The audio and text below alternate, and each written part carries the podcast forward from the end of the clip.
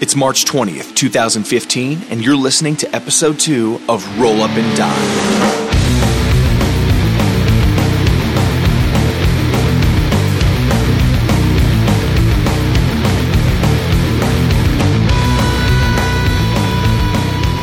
Okay, now, Alex, go ahead and clap your hands in front of your microphone. Okay. That sounded like a punch. sounded like you punched a guy. it's like, a, like an Indiana Jones Oh, punch. oh, you didn't say punch a guy? Sorry, I, I misunderstood. to Captain Guthnark. Sorry, son. One does not merely clap in front of a microphone. Uh, Jenny, do me a favor, and I want you Yeah. to pick some words for Matt and Alex to guess. Okay, right. First word, okay. Well, it's actually two words with a hyphen in the middle. Argy bargy. I'm out. you have to guess. You have to guess. It's a character in a comic strip. No. No, no. Argy bargy is a a type of uh, public transit. no. No. I I'll say that it's something that's been kind of thrown together uh, out of what you have at hand, maybe? Ooh, that's very close, actually. That's a good guess. Can I guess That's again very really quick? close. Yes. An erection when you're wearing sweatpants. No, no, sorry. An, ar- an argy bargy is like a noisy uh, disagreement or dispute. Oh, that's an adorable So name they're for having that. having an argy bargy. Ah, What's okay. going on with their neighbors? They're having a bit of an argy bargy out there. in America, we call that a divorce. That's called a domestic disturbance. Uh, where I'm from. Yeah, we, we don't really use argy bargy anymore, hence why. No. Well, Okay, it's a shame. It's a good. It's a good word. Barker knows this one, but I find this one hilarious. Suspenders. Wait, do they They're mean not what you different? think. Yes, they're not what you think. Oh, Um, like a garter belt? I think Yeah. that would be yes. Yeah, it's it's a garter belt to hold up to hold up uh, like stockings on a Yeah, leg. hold up. Yeah, hold up tights and stockings. Yes. Okay. So it's like the. Okay, I get it. Okay, I have one for you, Jenny. Yeah, yeah. Go on. What is a collect call? A collect call. Yes. Mm. I- Is it like this now, where we have like a group call going on? That's a really good guess. That's a good guess. No, it's not. I don't know. Then what else could it be? According to this website, you would call it a reverse charge. Right. Explain. So a, a collect call, it's not something that really happens anymore, but it was a way for you to use payphones without putting money into them because it charges the person that Oh, you that call. kind of reverse charge. Yeah, okay. so I, I, if- that is if- so obscure. Yeah, if someone that. answers the phone, it says like you have a collect call from Johnny, and then would you like to accept the ah. charges or whatever? I still have a landline and I still get those calls. I'll have you know. Do you want to do one more, Jenny? Yeah, I'll do one more. Okay, and again, I've already done this one with bark, but this is a good one. An aubergine. I've already forgotten what it meant, so. An aubergine is a. Yeah, you got me on that one. Is it I'm s- gonna- Is it spelled aubergine? Yes. Okay. So I'm. Oh. Yeah, you, you guys would say aubergine. Uh, can we do like a tw- like a twenty questions type thing? Okay, go on. Is it a, is it a type of food? Yes. Oh shit. Okay, my gut was telling me it was food. Okay, is it a type of drink? No. Damn it. Unless it's in a smoothie. Oh. Is it like a yogurt? No. trying to think of what else could go in a smoothie. Well, well, you, you Well. could technically. Oh, I don't oh. know if people want to. Like I could put I could put my this note card in a smoothie. It would technically be in there, but Well, okay, well, so okay, it's but it is edible, food. and you, yeah, you could put it in a smoothie. I've never heard of it being part of a smoothie before, but I'm sure it's possible. is it a type of protein? Is it a meat? Nope. meat, meat in a smoothie, Dude, no, you know what? Matt's Dude, a bro. technically, technically, Do you even lift, in a Alex? smoothie. I steak smoothies all day after I lift, bro. Oh man, steak smoothies. I actually actually did have a steak for dinner, but that's beside the point. I had it solid, solid version of a steak, not a not a smoothie steak. How many grams of protein in that, bro? Uh, probably like forty. I don't know. so okay, so aubergine, it's it's a it's a whole food. Well, yeah, it's a, it's a healthy food. We wouldn't call it a whole food. It's a healthy food. Is it like a Yeah. like a granola or a like a? So. Nope. You are going way out. Can I give him a hint? Because I found Barker, out. Alex, help me, man. A banana. I'm, di- I'm, f- I'm floundering. It ends with g plant and it starts with eh. Uh, chicken parmesan. No, it's Barker, eggplant. Barker, I had tea in my mouth when you said that. I learned something very valuable today, and that is that eggplant is called aubergine in the UK. So I, I feel like I've gotten my money's worth. All right, happy Friday, gamers. Welcome to Roll Up and Die, your pretty reasonable RPG podcast. My name is Barker. Uh, my name is Matt from A Fistful of Dice. My name is Alex. And my name is Jenny, aka the Road DM. Yes, we have our first guest host. Uh, Jenny is uh, here. Uh, well, not literally. No, Uh, she that is- would be an expensive podcast. We're putting in the expense that is necessary to make this the highest quality RPG podcast in the world. So Absolutely, we fly, right. we fly people in to host. It's not truly definitive. Barker and I road trip to Maine and uh, record this in Alex's yurt uh, every week. So Once a week. Yep. And hopefully you're hearing the sound quality difference between this and the last episode. So, uh, Jenny, go ahead and tell us a little bit about yourself, about your channel, about what you do. Oh, well, I'm a rather eccentric English person who uh, is also a musician and an RPG fanatic. I also have an RPG channel, as some of you will have seen already. Um, I don't really tend to focus on one specific RPG. I do touch on Dungeons and Dragons from time to time, but my favourite systems, certainly at the moment, are Corporation, which is kind of like Shadowrun, but without all the character creation rubbish you have to go through. Uh, Fate, I'm very much into at the moment. I also enjoy Advanced Fighting Fantasy, uh, which is also a very English uh, system. I also bought myself a Conan book recently, which is quite nice.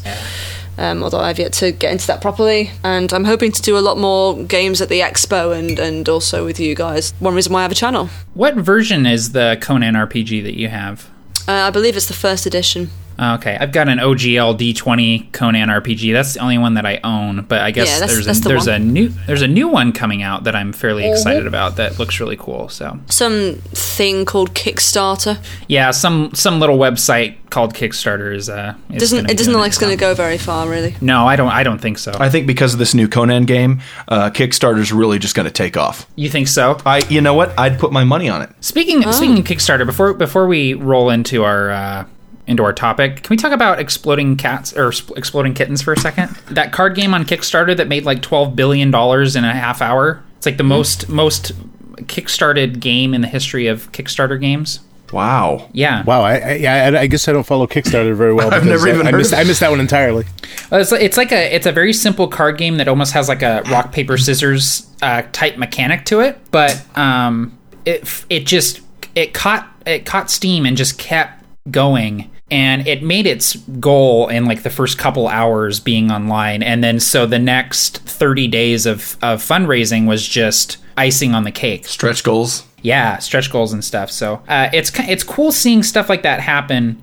Uh, just because I, I do feel like Kickstarter, though a little bit flawed sometimes, is kind of the next where where industries like that are going, where it's cutting out the middleman and it's directly you're directly funding the projects that you want to have in your hands, basically. I'm sure the fans get to support what they want to see rather than just getting it, you know, handed to them by big uh, production companies and, Exactly. and having no alternative. Yeah. Yeah, and it's you know it does suck sometimes having to wait. You know, I I uh, kickstarted Call of Cthulhu Seventh Edition like two years ago, and I I don't have the book yet, but it feels worthwhile to be able to support companies like that and um and actually have a hand in the development and the t- and the play testing and stuff like that. There's a, a something that you supported, you kickstarted a while back, Matt, called the Storyteller's Thesaurus. Yes. God, I wish I had kickstarted that. Yeah, it's a pretty cool book. I've used it quite a bit, actually, more than I thought I was going to. I kickstarted it because um, it was uh, Chenault Publishing, which are the guys behind uh, Castles and Crusades, which is an RPG that I enjoy, and so I thought I'd support them and get a cool book on my shelf, and uh, I've ended up uh, using it quite a bit. So it's uh, it's very good for world building and session prep and just kind of writing in general.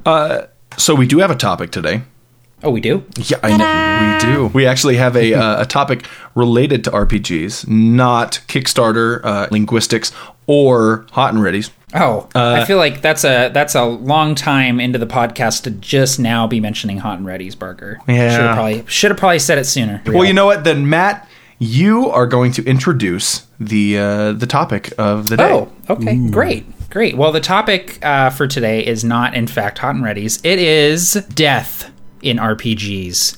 Uh, we're going to be talking about how death is handled in different role playing games and different systems, and and within our own uh, you know game mastering style and and playing style. Talking about you know the lethality of different games, and um, we're going to talk about some memorable character deaths, how to make deaths more exciting and and and stick out more for your players, um, and then also talking about um, you know bringing a character back from death, talking about resurrection, reincarnation, and stuff like that. So Yuck. you,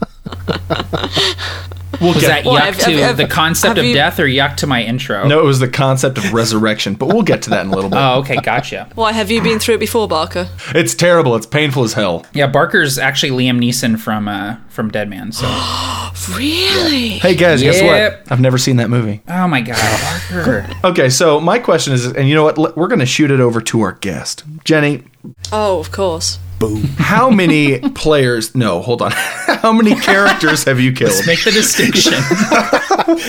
A very important distinction. Uh, right. Well, if you're not counting um, campaigns that have fizzled out or just stopped abruptly, um, then only one of my characters has ever died. But basically, it was a very anticlimactic death. It was very unfair. It was very unjust. I did not feel like my character died in a dramatic way or anything like that. It was based off an NPC, it just so happened, and also some really shitty die rolls. Ouch. Uh, so, so what happened was uh, our party was heading through a dungeon, and I was playing a halfling rogue. Uh, this was like my second character ever as well, and uh, there was an orc NPC that was escorting us through as like our guide, basically. And we came to a pit.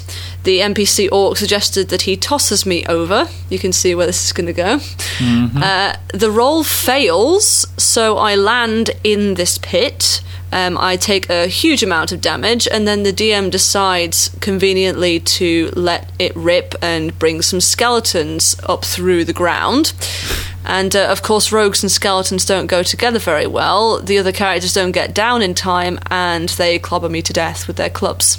Beautiful. And it's funny that you mentioned that too, because my first ever D and D character died. He was a rogue, and a skeleton killed him. So that seems to be a trend, I think. Hey, high five. Yeah, internet high five. I think I missed. That was one of those cheap fives where it like hits the butt of the hand a little bit, and you got to redo it if you're a guy. hold on, let's go back. Let's retcon that high five. Let's redo that high five. But you felt you felt kind of cheated out of that. So what what makes a death fair to you then, Jenny? Like if you if you if you this rogue had died in a different way, what would be a way for the character to die in a way that made you feel satisfied, like it was it was uh, a good thing? Well, certainly I would have some part in how they died rather than just the dice saying, oh, you rolled a one or something like that. Um, it would have to be part of the story. There would need to be a reason behind it. It wouldn't just be something trivial like, I defeated all these bandits in a cave and saved the village, but then whoops, I fell down a ravine a bit further away from the village. You know, something like that. Right. Okay. See, and I, I'm the same way. You know, I have no problem if my character dies. I have no problem if it's the dice that decide that, oh, my character's dead. In fact, I've been known to kill my own characters, but I have a problem when a roof collapse death. What I mean is, oh, sorry, the roof collapsed, your character's dead, roll up a new one. Character death, in my opinion, is the best aspect of fiction. Um, in every single movie and book that I love, a, a prime example of why I love it is because of a death that happens in it. And I want my characters to die in that way. I'm talking about Boromir in The Lord of the Rings. I'm talking about Yeah. Darth Vader at the end of Return of the Jedi. Like, that is what I feel like my character's death should be. Well, I had a very interesting experience a few weeks ago. A longtime Pathfinder character of mine, uh, Krith, met his end, and uh, it was a very anticlimactic end. He had survived all of these all of these ordeals. His his hometown had been sacked, and he had you know sort of escaped and built himself up as this hero and he was coming back to try and save his town and he ended up taking an axe to the face from a random bandit on a side mission. It wasn't even part of the main main story of the game and uh, it just you know like you were saying jenny it was just unlucky die rolls. I, I i couldn't get out of combat with this bandit and the the dm who was rolling out in the open to his credit got a couple crits against me and so the dice fell where they did but out of that kind of anticlimactic and sort of underwhelming death, the rest of the party has made it their mission to try and resurrect me. We're aware of a genie uh, somewhere in the world that we're playing in, and so the quest has sort of become we got to get to this genie so we can wish Krith back. And so, out of that underwhelming death, some good character motivation has grown. So, I really do think that death, unsatisfactory death, is kind of what you make it. Well, and here's the thing: is what you mentioned is you know what all three of us have mentioned is that die rolls killing characters, and Right. that has so much to do with the game system. I mean, if we're talking D and D, it's a balance between not wanting to kill all your characters, you want to keep them alive, but you want to keep lethality a real thing in your game. Yeah. So, Alex, you are a Call of Cthulhu guru in my eyes. So, what's the difference between a game like D&D and a game like Cthulhu? Well, one of the big things I think is that uh, the GM has some has some control over how lethal you make a game, kind of regardless of the mechanics. You know, like in, in a fantasy setting, it's really easy because you can put in things like healing potions. In a sci-fi setting, it's pretty easy because you can put in some you know some new um, medicine or tech that can help you know uh, stave off the Grim Reaper for a while. But in a modern you know setting that is pretty much what we have now, you know, if you take a bullet to the chest, you know there there are very few options. You know, especially if you're playing you know authentic 1920s uh, a 1920s setting. So the setting itself is is inherently difficult to allow for any kind of uh, death avoidance. And of course, you know, the kind of things that the characters are going up against in a setting like Call of Cthulhu are, are really outside the realm of what they're accustomed to dealing with.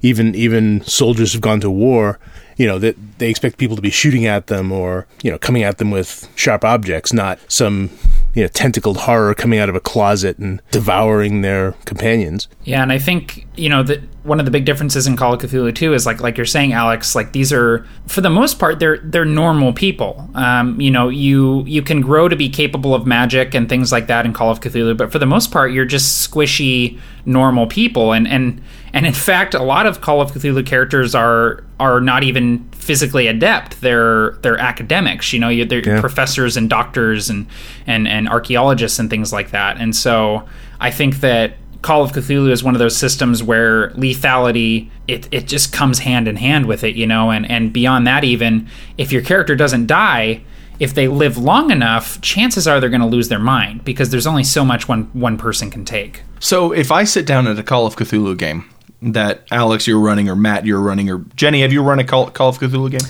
I have not, although I'm going to be running a Shadows of Esteren campaign very soon, which has a kind of Cthulhu vibe about it. Cool. Absolutely. Awesome. So if I'm sitting down at, you know, any one of your tables and we're playing D&D, there's a chance I might get upset about my character dying cuz you know, that's all I brought to the table. That's the thing that I'm connected with.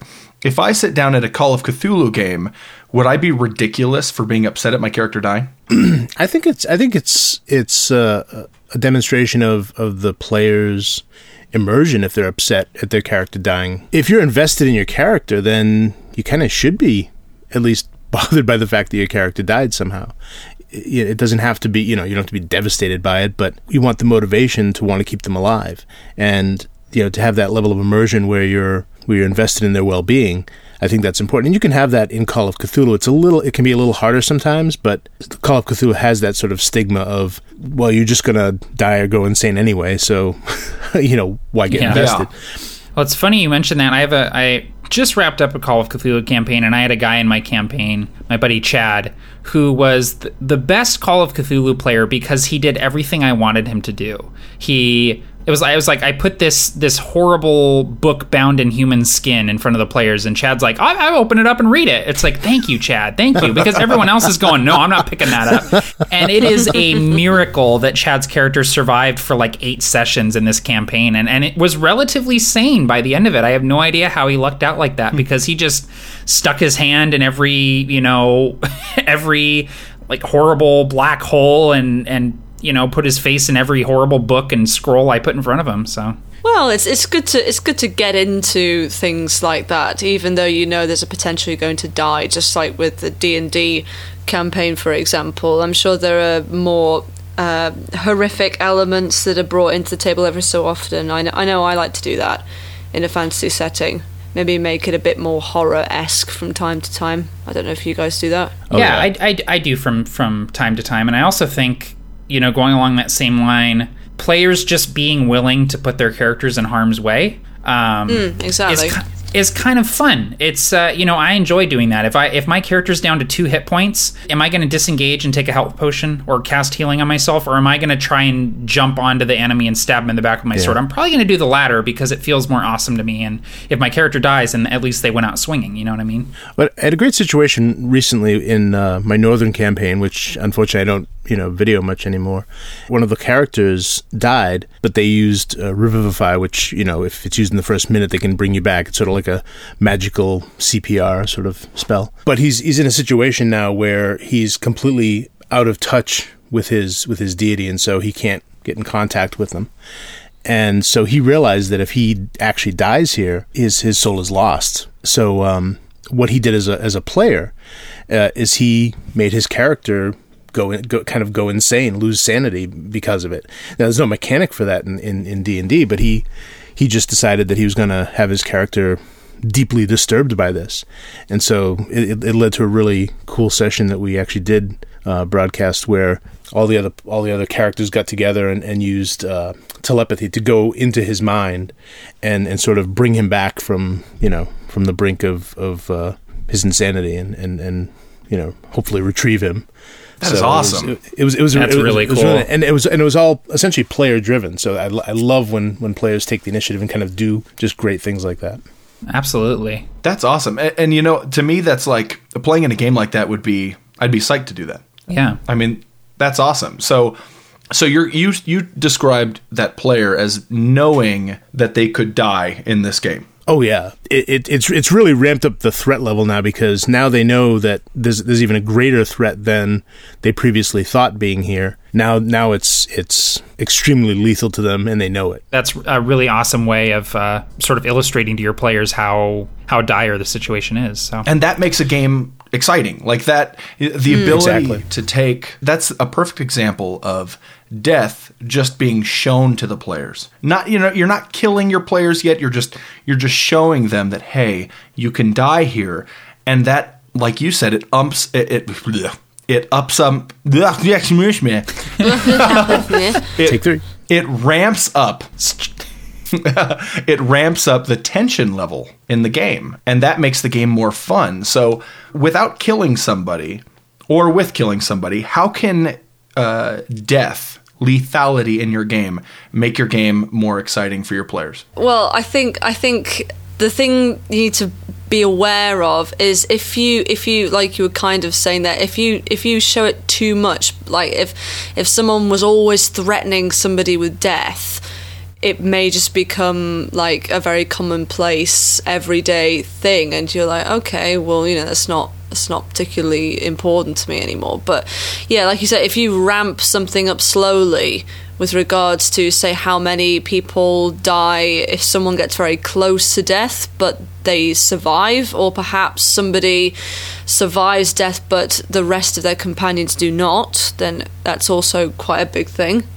And uh, going back to of Esteren quite quickly um, I read somewhere in basically the GM's guide that it's good for you to make each encounter with the Feond, who are these terrifying, shadowy creatures, um, incredibly special moments. So they're not always there all the time. They're quite uh, sparse, actually, but when they do appear, by God, they're terrifying. And you will remember that for the rest of your life. Yeah, that's like the like the White Walkers or the uh, the others. Mm, in, exactly. Um, in Oh, yeah. uh, the Song of Ice and Fire because you know people complain like why aren't the White Walkers in it more? And it's because the you know the three or four times that they've shown up in the show you sit up and you watch. You you you are instantly uh, grabbed by that because you know what they're capable of and you've seen the the kind of death and destruction that they can that they can wreak but they're used so sparsely that they're kind of special that way. And I think um, you know that applies to to villains in your game and also to I mean seeing death. If you if you're playing a campaign and there's you know NPCs dying left and right and it's just thousands of people dying every every session or something you know it it it loses its meaning it loses its weight. But if you go 5 sessions and a beloved NPC you see him die or um, you know someone in the party even dies it it's really grabbing you know I know this may sound really horrible, but I'm very much a person that, as a GM, likes to give players something and then they get used to this and then you take it away. yeah Yeah, that's a that's a that's a classic uh, GM tool.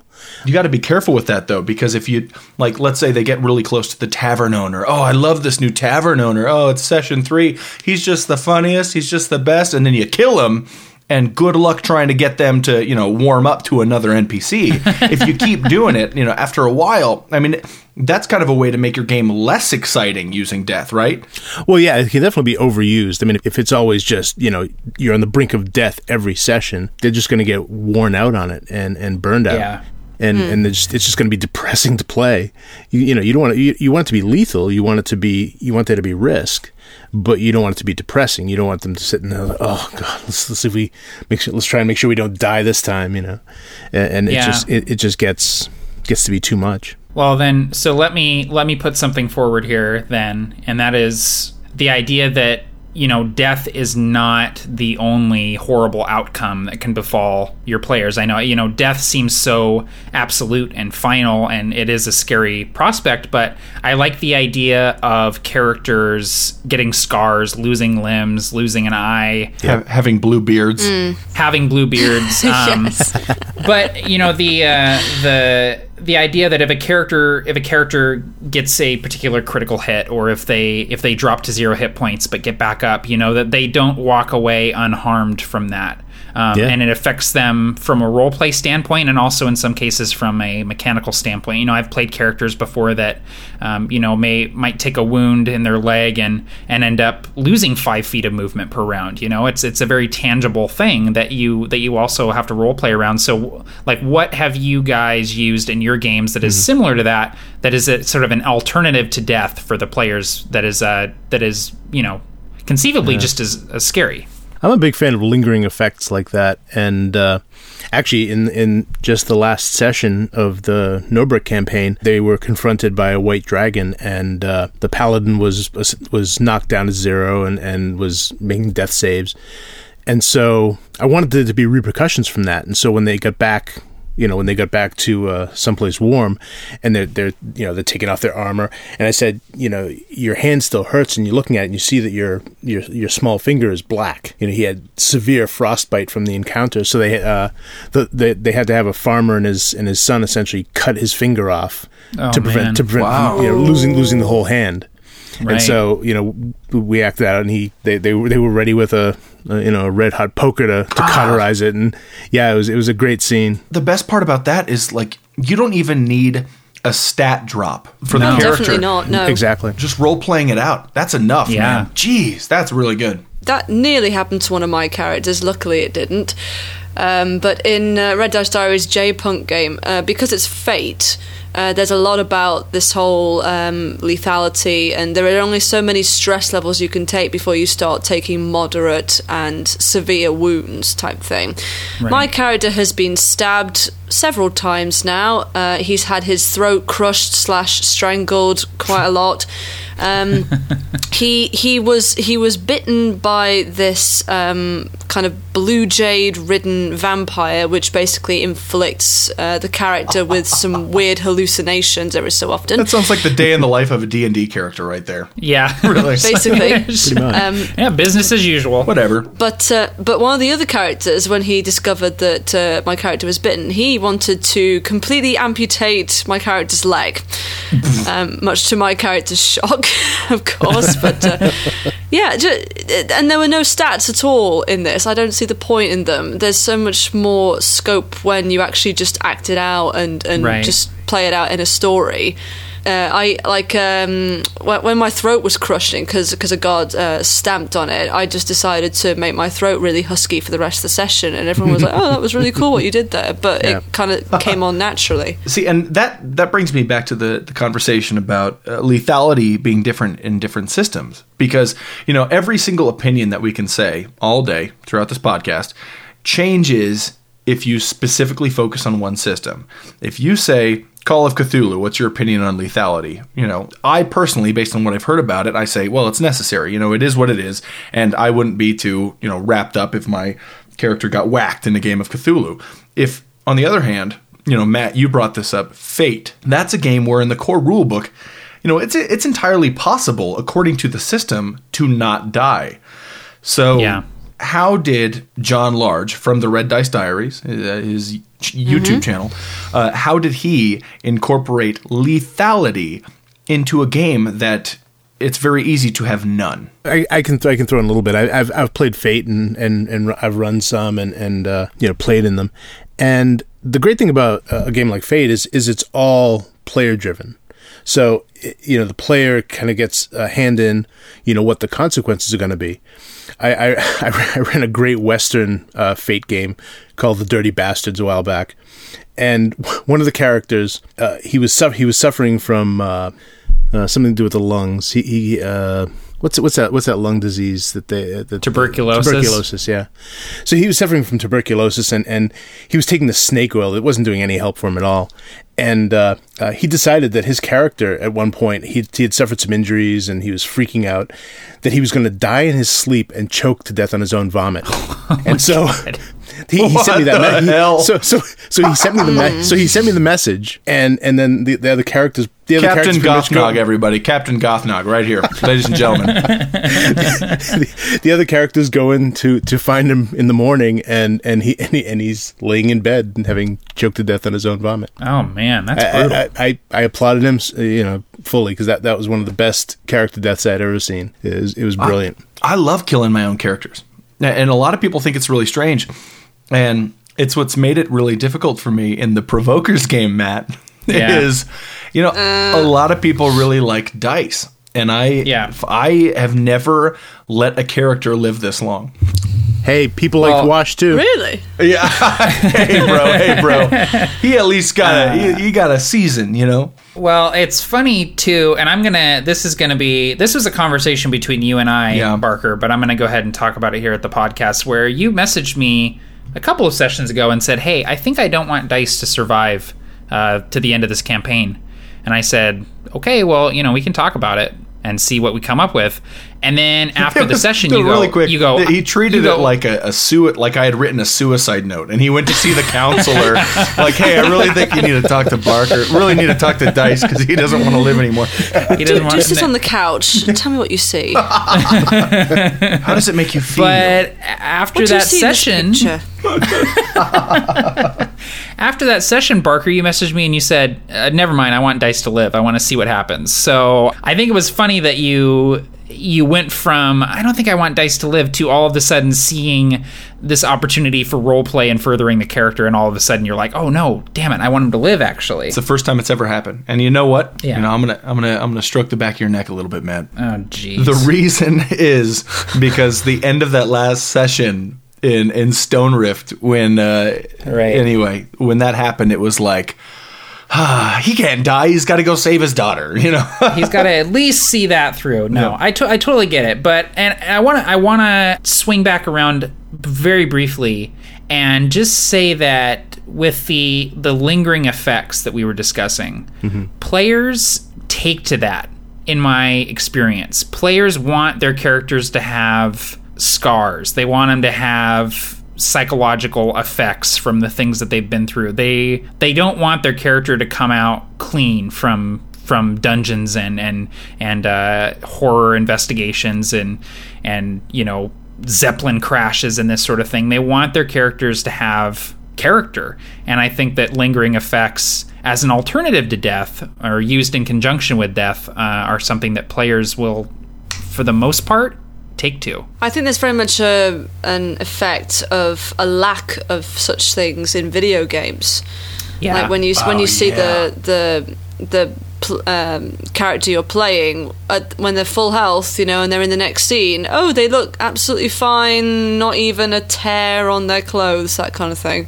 Oh Right. God, Diablo! You just run into a, a red vial and it's like bloop bloop bloop. You're fine, no Yep. problem. And, Back. And I, if you don't mind, I'm just going to jump to the next uh, item on our little uh, hypothetical board here: Yeah. resurrection Ew. and resuscitation. As in that order. yeah, actually, you know what? The opposite order. Resuscitation is worse, in my opinion, because, you know, I love those things. I love resurrection, reincarnation, and resuscitation as plot elements. I love Yes. them as ways to propel the game forward. But, like you said, Jenny, if someone's playing an RPG, a tabletop RPG, like someone else would play a video game, it's like, oh my god, my best friend just died. It's all good, bro. And he's back. And it's like, what? Okay, no problem. And I mean, imagine okay, there's a spell in fifth edition where someone could be dead or dying. And, and this is something I hate more than resurrection. Someone could be dead or dying, and a, a cleric or someone with a spell can put their hands on them and bring them to zero hit points. So they're no longer dead or dying and they can be healed. Yeah. Stabilize. Stabilize. Or what is? it? Wait, what is it called? I think it's just called stabilize. I think well, so. I think well, I think there's one yeah, called that was Stabilize. also in 3.5. Yeah. Yeah, it's yeah, it's been a spell for a few editions now, but yeah, it's kind of a But like imagine if Darth Vader had said, "I want to see my son with my own eyes." And Luke said, "But you'll die." And he said, "But nothing will stop that now." And Luke was like, "No, I can. You're alive." what a freaking boner killer of an ending Yeah. of a movie. I mean, it, it removes in my opinion, again, like I talked about at the beginning, the death scene, which is the most beautiful part of fiction. Ah, but see, it, it doesn't necessarily have to though. Okay. And and you know we, we've kind of talked about this in in in, in our game, in that if if a, if a character is going to die, like let's uh, you know in in D and D fifth edition, you get your death saves. So once you've made your third one, you know you're you're pretty much dead. But you know what we've talked about is is kind of giving the character that last last gasp, or you know they wake up for a moment to you know grab someone's shirt and and say you know remember me you know or whatever, and and and so you know you can you can still give the characters those moments. I think without necessarily you know while while still having access to some of the some of the spells.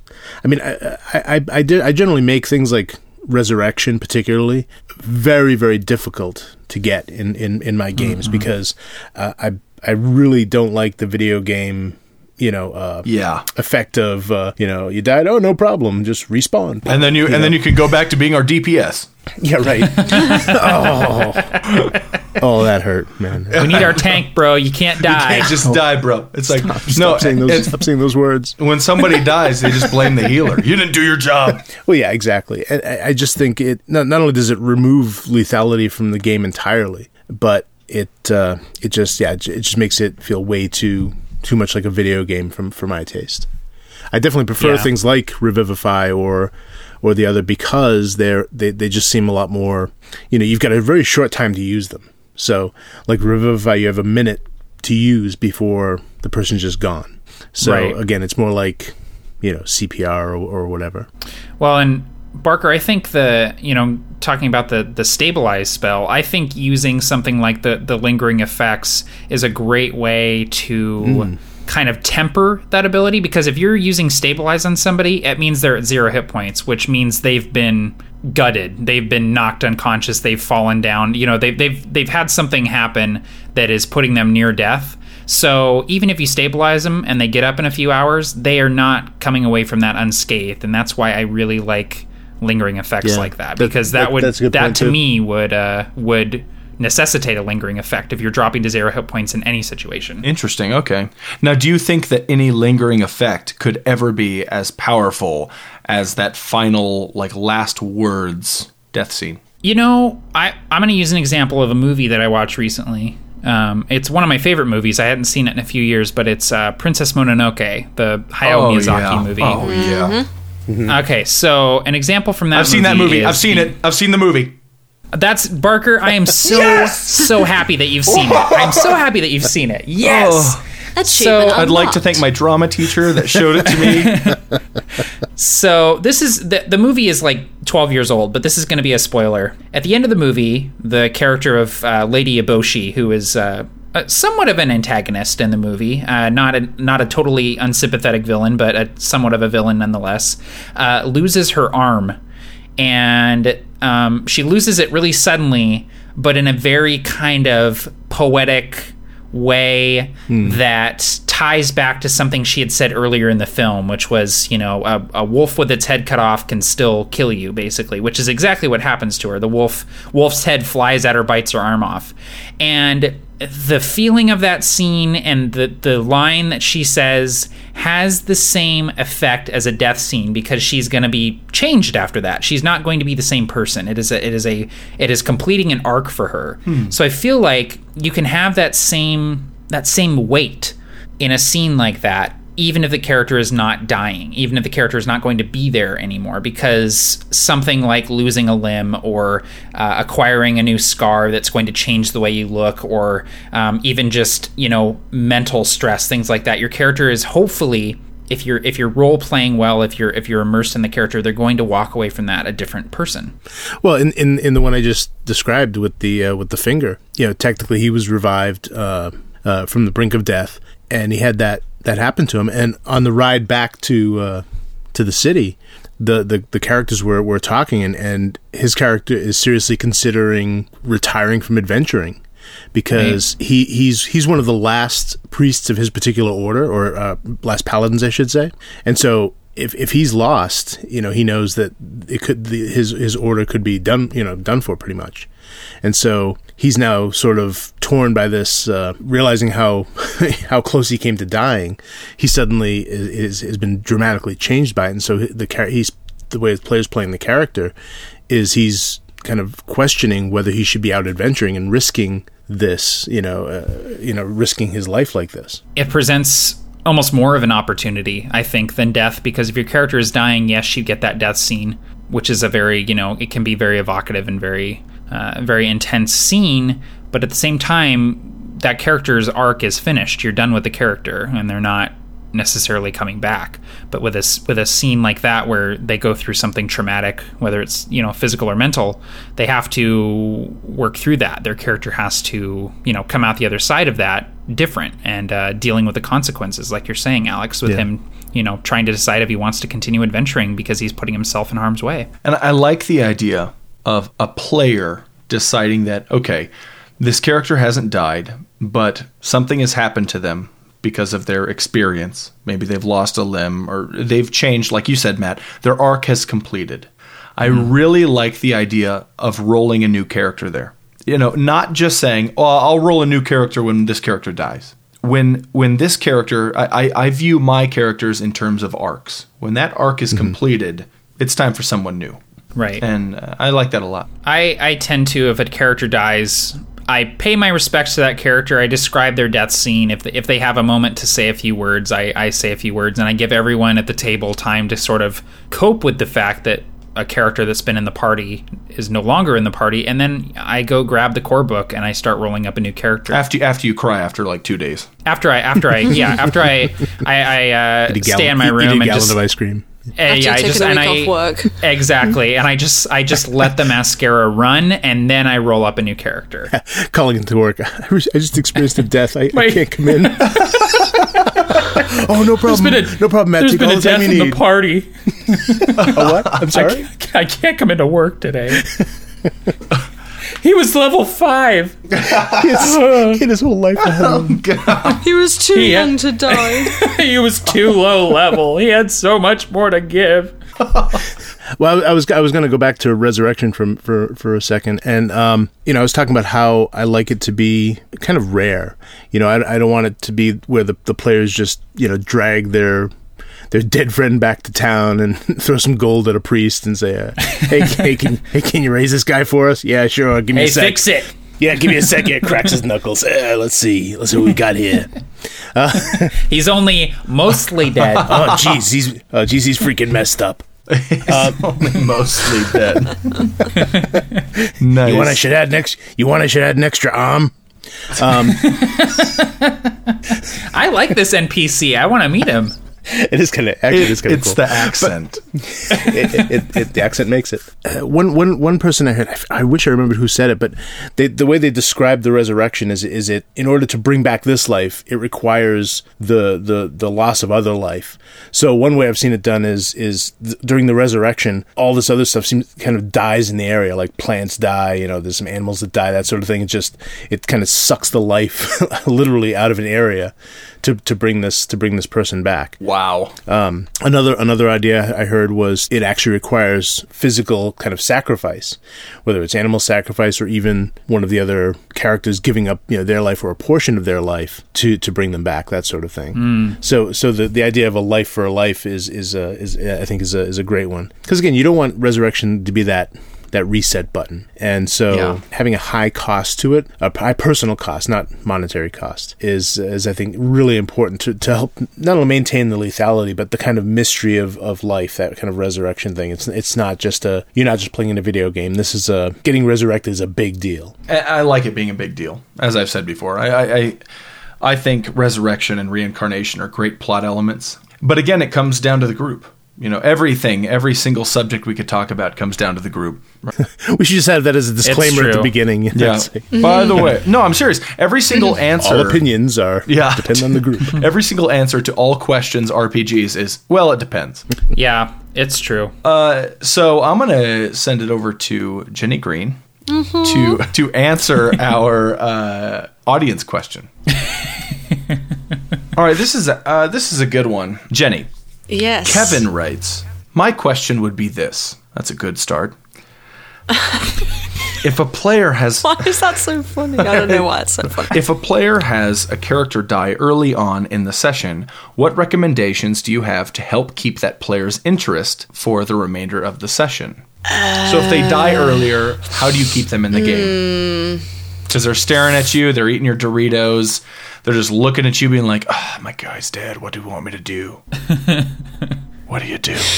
Oh, Well, I suppose, even though I've never had this happen to me or anybody I know before, so I would hope that the DM would take this into account and use at least a good chunk of the session to either mull over what has happened, the story arc, kind of rounding off the story arc, ending the chapter, yada yada yada.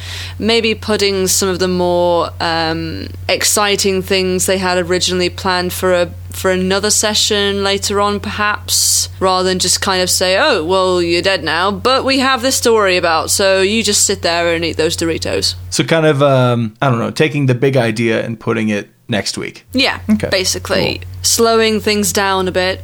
Because I suppose when somebody dies as well, when when say somebody in in uh, in, in your life has died, it's almost like things kind of stand still briefly anyway, don't they? Wow, I know, I know. It's half past two in the morning. that was deep. I'm going. I'm going was very, very deep. deep. Oh my gosh. So it's almost like the world around you has gone still, and you should treat that still. Oh God, where am I going? No, I like that a stillness lot. with uh, treat the stillness as something, as in slowing down the speed of, of the story and and grinding the arc to a halt just for a bit, so you can really, you know, uh, take take the character's death in your stride before then moving on with saving the princess or whatever you want to do. No, that's that is dead on. That is so right, and that is exactly what I think I would do in that situation too. Is I would let that scene in which that character died just kind of play itself out. I would give it, you know, whatever amount of time uh, the rest of the party needed.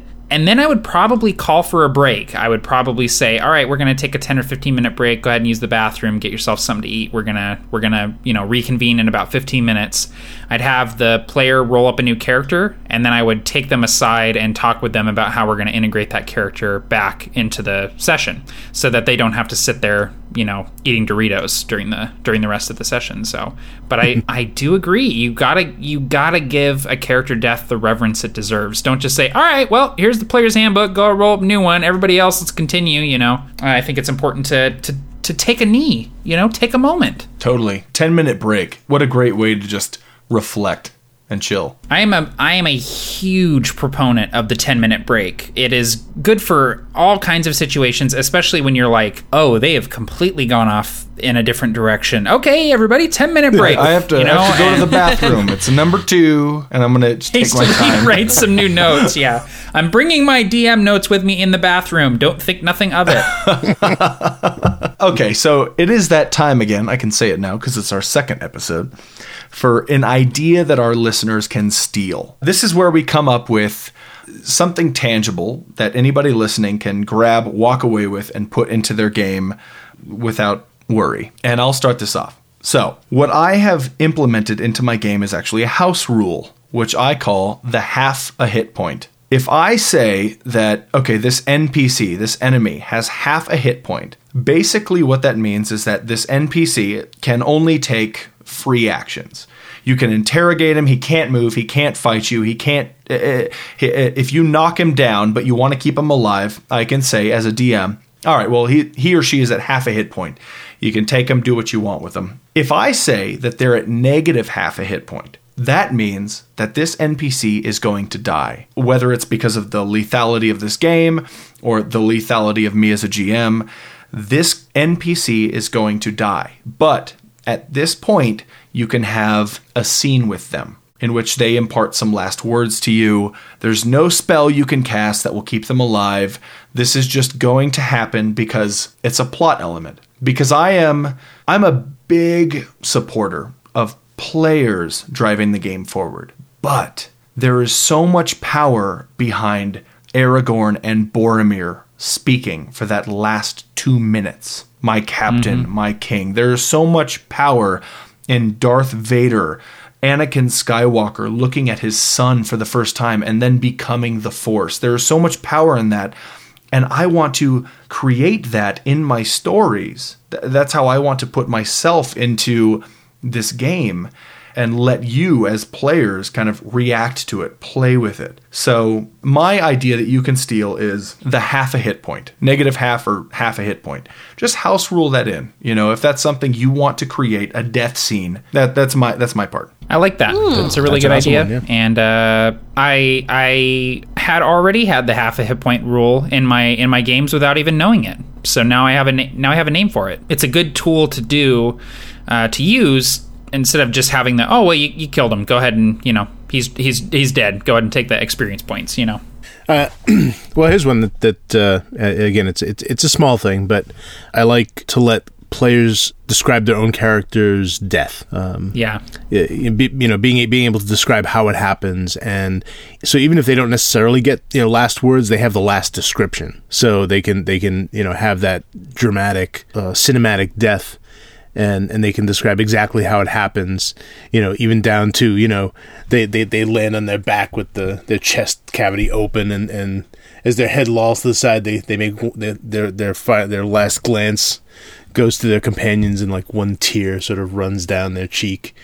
Yeah that sort of thing. It, it, it's it's not last words but it's to me that's that's as powerful and, and equivalent. So uh, let let, Yeah, let, let, let the that. player describe their own character's death in that case, I usually give players a lot of agency in that description. Like if they Oh, want to try and and take whoever's killing them down with them, they absolutely can. You know, if they're if they get stabbed on the edge of a cliff and they want to grab the guy and pull him down with Ooh, them, that's a I, neat I kind of just let it. I kind of just let it Yeah, happen. nice. It's, you know, or if they if they get stabbed and they want to pull the sword deeper into themselves so they can stab the other guy, I I let them do it. I don't even make them roll for it because I want them to have that scene. Yeah. I'm with you, man, because it, a character death is the biggest sacrifice that a player can make in a game. That's that's all they brought to the table is this character Yeah. sheet, and getting rid of it, huge sacrifice. I'm right there with you. Awesome. awesome. Uh, so Matt, do you have one in particular, or is that going to be it? Um, come on. I gotta think. I gotta think. Okay, so uh, let's go to Jenny. Uh, I've been racking my brains. Ooh, oh, um, you two. Yeah, well, there's only so many games I've run before. Um, let me think. I, I suppose uh, one one thing I like to have is to make sure that the dice don't tell the story for me. So if I think that someone has made a fantastic speech or again uh, kill their characters off in a really spellbinding way, I I just completely ignore anything to do with dice. I just Nice. say, "Yep, that's fantastic. That is that is far better than any other way I could have conceived."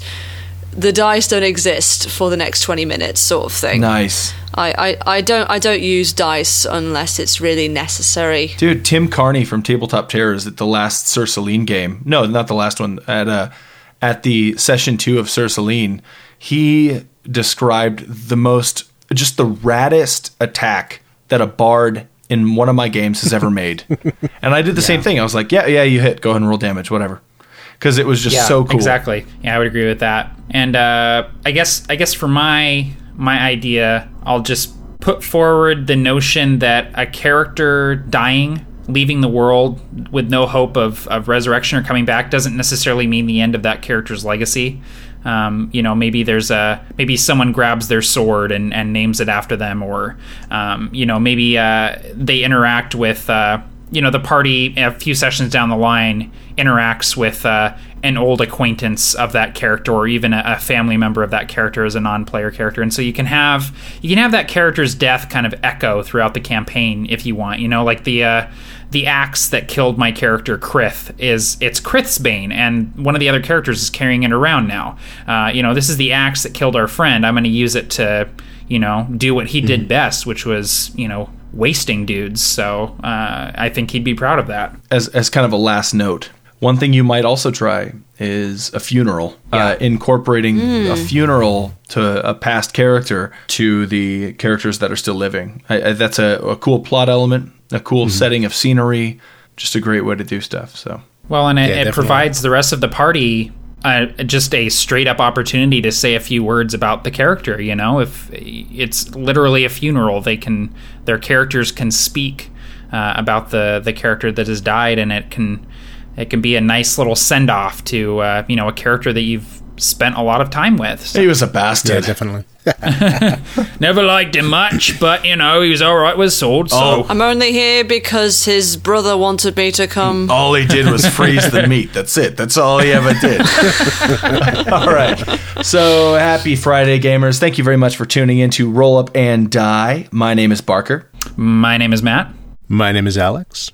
My name is Jenny. And make sure to check out Jenny Green, your rogue DM, at youtube.com slash the rogue DM. And uh, thank you very much for joining us. And uh, Godspeed. Blah. What was that? This show has been produced by Roll Up and Die and is copyright 2015. It is owned by all three of the primary hosts. The games, movies, and other properties mentioned in this show are the property of their respective owners. Stealing is wrong. You can find all three of the hosts on YouTube and other websites. Matt is at youtube.com slash a fistful of dice. Captain Gothnog is at youtube.com slash Captain Gothnog. And Barker is at www.beabettergamemaster.com. Listeners are free to use this show in any way, shape, or form as long as credit is provided to the Roll Up and Die podcast. Look for other releases of the show at www.beabettergamemaster.com or at facebook.com slash rollup and die. Have a fantastic day, and as always, happy gaming.